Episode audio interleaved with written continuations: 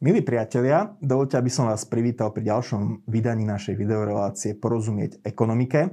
Táto relácia, keďže sa budeme zaoberať ekonomickými dôsledkami koronakrízy, dotkneme sa tejto témy, vzniká v spolupráci s nadáciou Hansa Seidela Slovensko a naše pozvanie prijal šéf Rady pre rozpočtovú zodpovednosť, pán Jan Todt. Vítajte.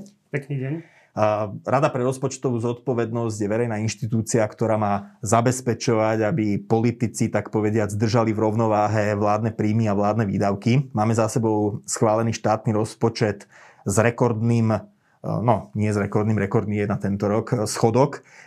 Tento rok myslím, že schodok dos, rozpočtu dosahuje skoro 10%, na budúci rok je plánovaný na nejakých 7,5%. To sú naozaj cifry, ktoré sú porovnateľné s finančnou krízou spred 10-12 rokov.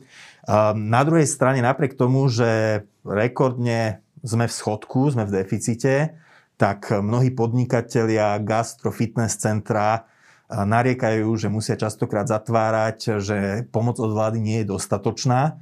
Tak ako, to, ako, ako sme na tom fiškálne po roku epidémie, pandémie, koronakrízy?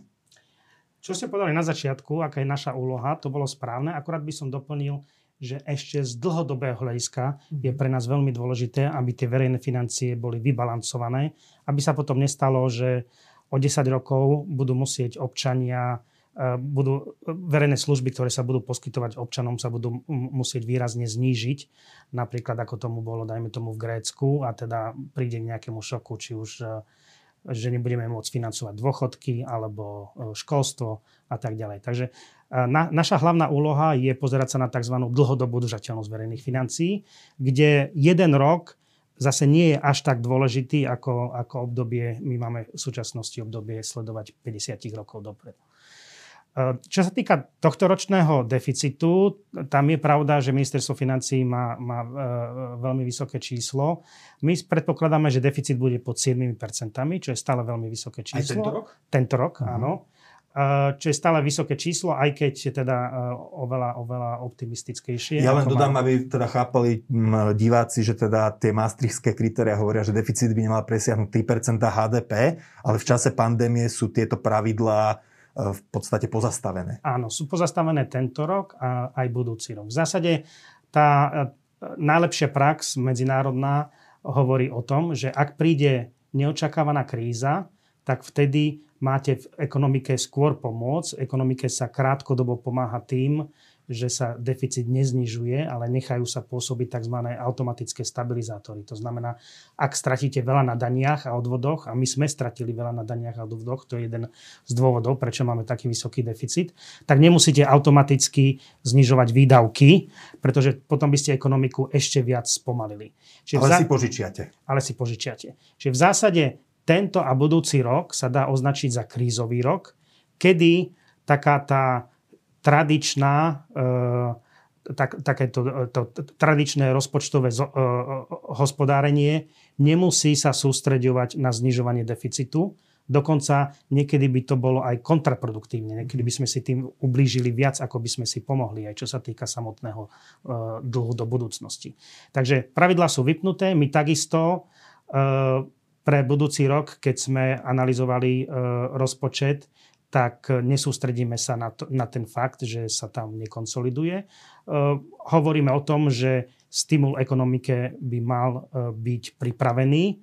Samozrejme, stimul môžete dávať lepší a horší. E, z nášho hľadiska najlepší, najlepší stimul je dočasný a cielený. Hmm. Čiže cieľený práve na tie sektory, ktoré ste spomínali. Na, nám e, kríza v tomto roku ukázala, že v zásade o priemysel sa až tak starať nemusíme, ako náhle máme Kurzarbeit. Hmm. Priemysel ukázal v treťom štvrť roku obdivuhodnú schopnosť e, sa zotaviť ale uh, určité služby, kde je ten koncentrovaný medziludský styk blízky, ako, sú, ako je turizmus, zábava, šport a tak ďalej, tak tie naozaj trpia a môžu trpieť už niekoľko mesiacov e, za sebou, dlhšie obdobie a na to sa treba sústrediť.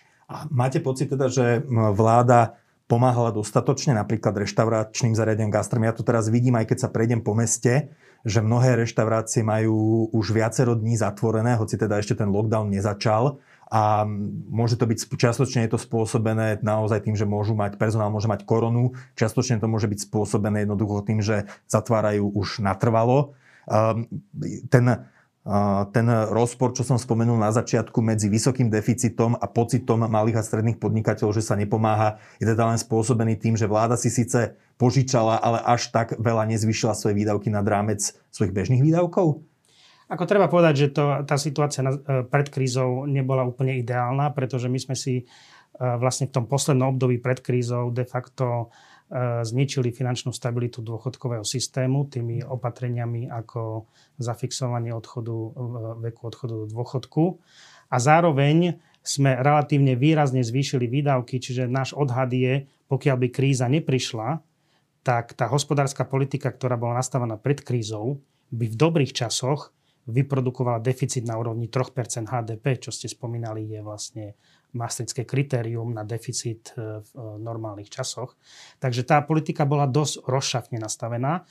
A do toho prišla koronakríza, čo znamená obrovské výpadky e, daní a odvodov a takisto znamená, že musíte, musíte mať extra výdavky v zdravotníctve a tak ďalej, ktoré súvisia s krízou.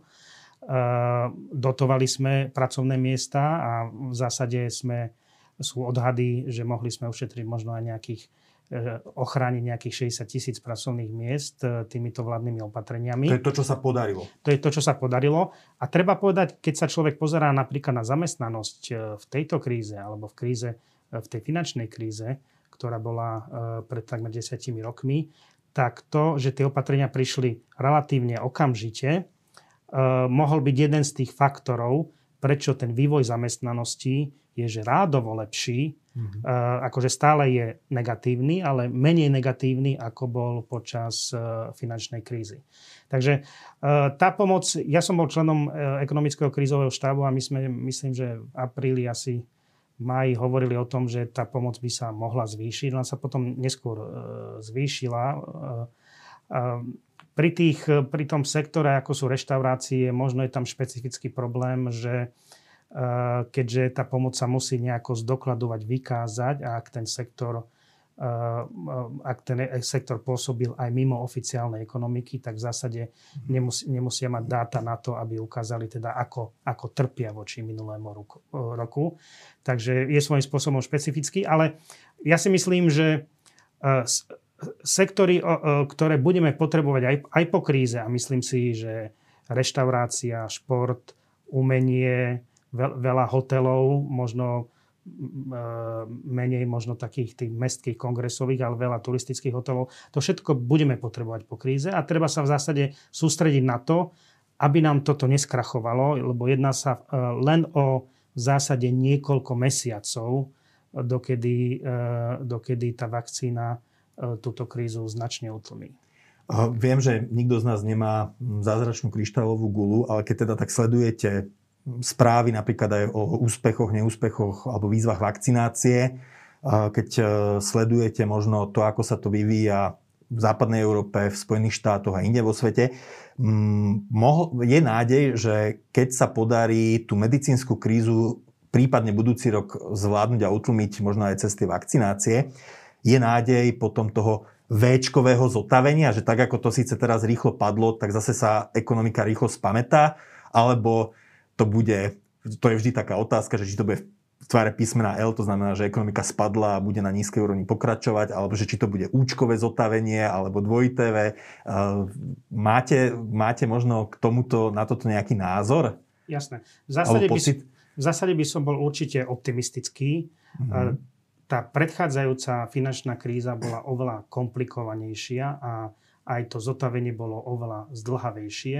Toto je v zásade kríza, ktorá nesúvisí až tak s tým, že niečo pred krízou bolo v ekonomike choré a teda je potrebné v ekonomike niečo zmeniť, ale súvisí s nejakým náhodným šokom, ktorý prišiel z Číny. A my sme to už trošku videli, my sme už taký test zotavenia mali a to bol práve tretí štvrt rok, kedy sa skončila prvá vlna, trošku sme zabudli o tom, na to, že vírus tu je a ten priemysel sa krásne vedel zotaviť v priebehu jedného mm-hmm. roka. Ten, naozaj ten vývoj bol nad očakávania dobrý a preto sa vlastne aj teraz e, tie prognózy môžu skôr zlepšovať smerom hore. Druhý dôvod ešte, prečo by tá, tá situácia mohla byť lepšia, je tým, že sa odblokoval fond obnovy, tak to takisto by mohlo ekonomiku potiahnuť dopredu. Takže ja by som bol skôr optimistický v tom, že myslím si, že to väčko, jednoduché väčko bude, že toto bude taký učebnicový príklad uh, rýchleho poklesu a, a, teda, a rýchleho zotavenia. Uh, keďže tá kríza nie, nesúvisí s nejakými ekonomickými javmi, problémami vo vnútri ekonomiky. No ale tak tuto sú, na toto sú ale aj také rôzne názory, lebo je aj taký názor, že aj keby neprišla pandémia, tak tá ekonomika už troška brzdila takto pred rokom na jeseň. A napríklad e, keď čítam nemecké médiá, seriózne noviny, tak častokrát aj teraz riešia otázku, možno, že je to aj taká nemecká posadnutosť, otázku, že či tá rozšafná e, fiskálna politika, kedy vlády sa snažia výdavkami e, tú krízu nejakým spôsobom zmekčiť, ale samozrejme aj monetárna politika, ktorá je dlhodobo na na, konci svojich možností, alebo teda využíva ich naplno, že či to nespôsobí napríklad, či nehrozí infláciu. Viem, že je to taká otázka, s ktorou sa často stretávate. Môže to byť aj otázka možno taká laická, ale keď naozaj vidím, že povedzme v Nemecku to riešia veľké noviny, tak uh, skúste to povedať, hoci je to samozrejme troška aj zabrdnutie do monetárnej politiky mimo zodpovednosť rady, ale že či nehrozí nám, že, sa, že potom náhle začnú stúpať ceny, keď sa ekonomika začne aj teda oživovať po pandémii? Áno, Nemci na to upozorňujú asi posledných 10 rokov od e, toho vlastne, ako, ako e, vznikla finančná kríza, ako teda menová politika na to reagovala. A 10 rokov tá inflácia nie a nie prísť. Neobával by som sa toho až tak za predpokladu, že tie menová a fiskálna politika budú rozumne koordinované. Myslím si skôr, že takej tej krátkej budúcnosti môže skôr hroziť to, že tie stimuly budú odobrané predčasne a to nadýchnutie ekonomiky potom môže byť znova utlmené. Ale je pravda, že z toho strednedobého a dlhodobého hľadiska je pred nami fiskálny balván, ktorý budeme musieť splácať. Ale myslím si, že keď sa to dobre načasuje, tak by tá situácia e, nebola nezvládnutelná. Nemyslím si, že nám hrozí nejaké obdobie, nevyhnutné obdobie hyperinflácie. Mm-hmm. Jednou takou veľkou témou pre Radu, pre Radu pre rozpočtovú zodpovednosť e, bola ústavná novela, ktorá uskutočnila niekoľko zmien v dôchodkovom systéme. E, vy ste vydali také stanovisko, ktoré niečo chváli, niečo zase kritizuje, tak skúste to možno konkretizovať, lebo e, samozrejme z takého hľadiska dlhodobej udržateľnosti verejných financí ten dôchodkový systém, keďže sú to obrovské sumy, tak ten je veľmi citlivý na akékoľvek zmeny jedným alebo druhým smerom. Takže um, čo by ste povedali občanom o tom, o ich dôchodkoch? Áno, v zásade v tej verejnej di- e, diskusii sa niekedy zmiešava samotná zmena ústavy, mm. kde sa bavíme e, vyslovene o niekoľkých vetách a takisto zákon, ktorý je v MPK, e, ktorý má ísť na vl- konaní, ktorý má ísť na vládu a ktorý je ústavný zákon špeciálne o dôchodkoch, kde o, toho, o, o tých dôchodkoch je veľmi veľa napísané. Ale tento zákon ešte neprešiel ani vládou, takže to je, on je len v začiatkoch, kdežto ústava je už, je už schválená. Čo sa týka samotnej ústavy, tak tam treba povedať, že to z nášho pohľadu najdôležitejšie bolo to nešťastné zafixovanie e, veku odchodu do dôchodku. Mm. Z toho dôvodu, že v zásade toto spôsobilo spôsobuje finančnú nestabilitu e, dôchodkov do budúcnosti. My sme odhadli, že s týmto opatreniam a takisto opatreniami 13. E, e, dôchodku, zlého nastavenia minimálneho dôchodku, vznikla diera v tej, v tej finančnej stabilite dôchodkov o 50 rokov na úrovni jednej tretiny. Čiže ak by sme tie dôchodky nezafinancovali z dlhu alebo z inej časti ekonomiky, tak de facto, de facto dôchodky by museli klesnúť do jednu tretinu. Čiže tu potom ho, o, o, rozprávame v zásade o greckom scenári. Takže Takže toto sa podarilo ako keby to ústavnou zmenou zaplátať. Sme na dobrej ceste. Ako, už sa spravili, už táto súčasná vláda spravili zmen, e, spravili zmenu v 13 dôchodkoch, dala, dala ho plus minus na polovicu a takisto opravila tú nešťastnú valorizáciu tých minimálnych dôchodkov. Takže tá jedna tretina sa zmenšila na jednu petinu, ale stále je to veľmi veľa. A ten najväčší, najväčší benefit, ktorý by mohol prísť z legislatívy, je práve to naviazanie veku odchodu na dôchodku na, na dĺžku dožitia, aby ten, dôchod, aby ten dôchodkový systém bol dlhodobo stabilný.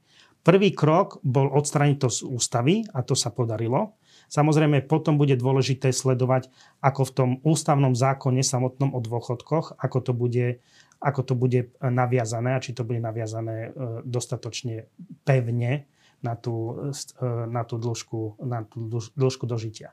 Takže z tohto hľadiska toto bolo pre nás veľmi dobrá správa, že nemáme takúto, že už nebudeme mať takúto mínu v našom dôchodkovom e, e, systéme, čo sa týka dlhodobej udržateľnosti. E, potom tam bola zmena, že bo, bola tu snaha zaviesť nejaké, nejakú, nejaký princíp rodičovského piliera. Rodičovský bonus rodičovský bonus. Teda, že a vlastne, takisto, že deti by si by priamo prispievali zo svojich Deti by mali možnosť z odvodov alebo daní prispievať rodičom, ktorých vychovali. E, naša reakcia bola na to taká, že, že môžu politici, ak ich hodnotový systém, ak sa dohodne na tom, že takéto niečo je, je vhodné, tak naša reakcia bola, treba sa uistiť, že by to, aby to bolo dlhodobo udržateľné. Takže čo my potom pozitívne kvitujeme, že v rámci toho e, e, sa dostal aj článok o princípe dlhodobej udržateľnosti priamo do našej ústavy. E, takže ten by mal zabezpečovať to, aby tu nevznikali navyše nároky, ktoré vlastne nebudú financovateľné dlhodobo. No, to by bola aj moja otázka, lebo teda ten rodičovský bonus je aj možno veľkou tému pre čas našich čitateľov a divákov. Tá otázka je, že do akej miery teda je ten, podľa mňa teda ten najhlavnejší, najhlavnejší otáznik nad tým je, že do akej miery je to financovateľné, alebo čo budú tie alternatívne náklady, pretože uh, Vladimír Palko a Milan Krajniak majú, majú teda jeden silný argument v prospech toho rodičovského bonusu a to je vlastne to, že v súčasnom systéme čím viac uh, detí žena výchová, tak tým potom má nižší dôchodok, čo aj dokazujú čísla od sociálnej poisťovne. A teda m, oni to prezentujú tak, ako určitú nápravu nespravodlivosti, ktorá v sociálnom systéme účinkuje. Vy ale odhadujete, že tam hrozí výpadok vo verejných financiách asi 80 HDP, čo je asi 800-900 miliónov. Um, vie sa už, že skade by tie peniaze mohli prísť? Takto nie sme to my, je to Inštitút finančnej politiky. My zatiaľ nemáme e, dáta dostupné, ale nemáme dôvod e, si myslieť, že by, že by ten e, výpadok bol výrazne iný, ale treba povedať, že nie je, to, nie je to náš odhad. V zásade teraz hovoríte o tom, ako bol tento dôchodkový bonus, rodičovský bonus, pilier, špecifikovaný v tom ústavnom zákone o dôchodkoch, uh-huh. ktoré, ktorý teda nebol ešte ani na vláde, uh-huh. o ktorom predpokladám, že len bude diskusia. My sme k tomu zá, zákonu mali more pripomienok, uh-huh. myslím, že sa v histórii RS ešte nestalo. aby sme mali, bolo dohromady? A my sme mali, myslím, 69 uh-huh. pripomienok, z toho veľa zásadných. Takže v tom zákone sú veci, ktoré určite by mohli skomplikovať dlhodobú udržateľnosť. Jedna z tých vecí, čo ste naznačili, že tam je skonkretizovaný mm. spôsob, ako ten rodičovský pilier by mohol vyzerať. A on je skonkretizovaný veľmi rozšafne, že mhm. jednu petinu e, vlastne odvodov môžete odvádzať e, e, svojim rodičom, bez toho, aby tam bola kompenzácia. My hovoríme o tom, že ak toto je nejaký hodnotový systém, na ktorom sa zhodne spoločnosť, v zásade ja to chápem ako keby iný druh zásluhovosti. My už máme zásluhovosť, že ak odvádzate, máte vyšší plat, e, tým pádom odvádzate viac, tak máte nárok e, na vyšší dôchodok čiastočne. Toto chápem ako iný typ zásluhovosti, ak ste vychovali veľa detí a tak ďalej. Ja si viem analyticky predstaviť, že toto všetko môže byť zakomponované v dôchodkovom systéme bez mhm. toho, aby to ohrozilo dlhodobú udržateľnosť. Samozrejme, nie takým spôsobom, ako, ako bol naznačený, pretože tam nie sú kompenzácie, ale spôsobom, že toto bude jeden z ďalších faktorov, na ktorý sa bude prihliadať pri výpočte dôchodku, mm-hmm. respektíve keď sa budú tieto veci odvádzať, musíme potom stanovovať tú všeobecnú výšku dôchodkov trochu nižšie, aby sme kompenzovali mm. to, že vznikajú tu nové nároky. Mm. Takže nepovedal by som, že jediný spôsob, akým tento, tento pilier, tento bonus sa dá špecifikovať je takýto a tým pádom to je dlhodobo neudržateľné a tým pádom by to bolo škodlivé. Tých spôsobov teoretických existuje veľa. V zásade si viem predstaviť aj fiskálne neutrálny spôsob.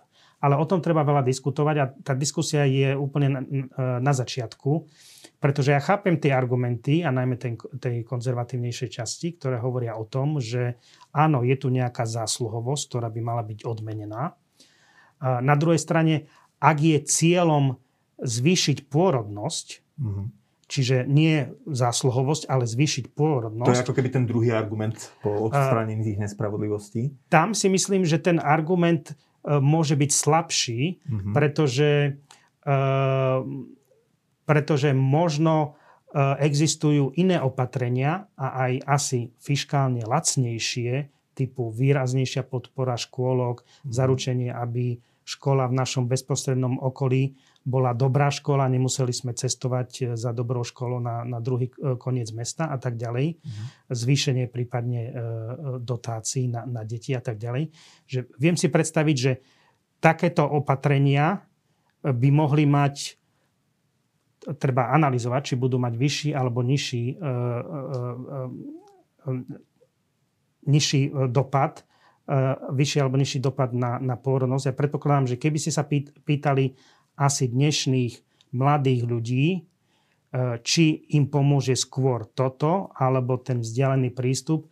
Predpokladám, že veľká časť e, e, by mladých ľudí by mohla... Prednosť škôlkam, škôlkam dočas, možnosti mať prácu na čiastočný úvezok pre ženy a tak ďalej. Mhm.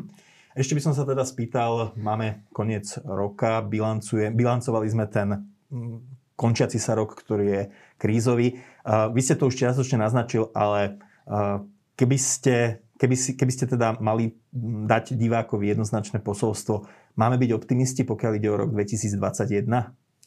Podľa mňa môžeme byť optimisti, pretože e, tá kríza by mala s tou vakcínou pominúť. Ide len o to, aby sme sa sústredili na tie najbližšie mesiace, a snažili sa spraviť všetko preto, aby sme, aby sme sa ochránili pred tým vírusom, lebo naozaj ako náhle, ako náhle príde vakcína a budeme zaočkovaní vo vyš, vyššom podiele, táto kríza by mala tak rýchlo odísť, ako prišla. Mm-hmm. Takže ďakujem Jan Todt, šéf Rady pre rozpočtovú zodpovednosť. Ďakujem aj nadácii Hansa Zajdela Slovensko za spoluprácu pri príprave tejto relácii. Ďakujem aj vám, milí diváci, že ste si nás zapli. Dovidenia a pokojné prežitie Vianočných sviatkov.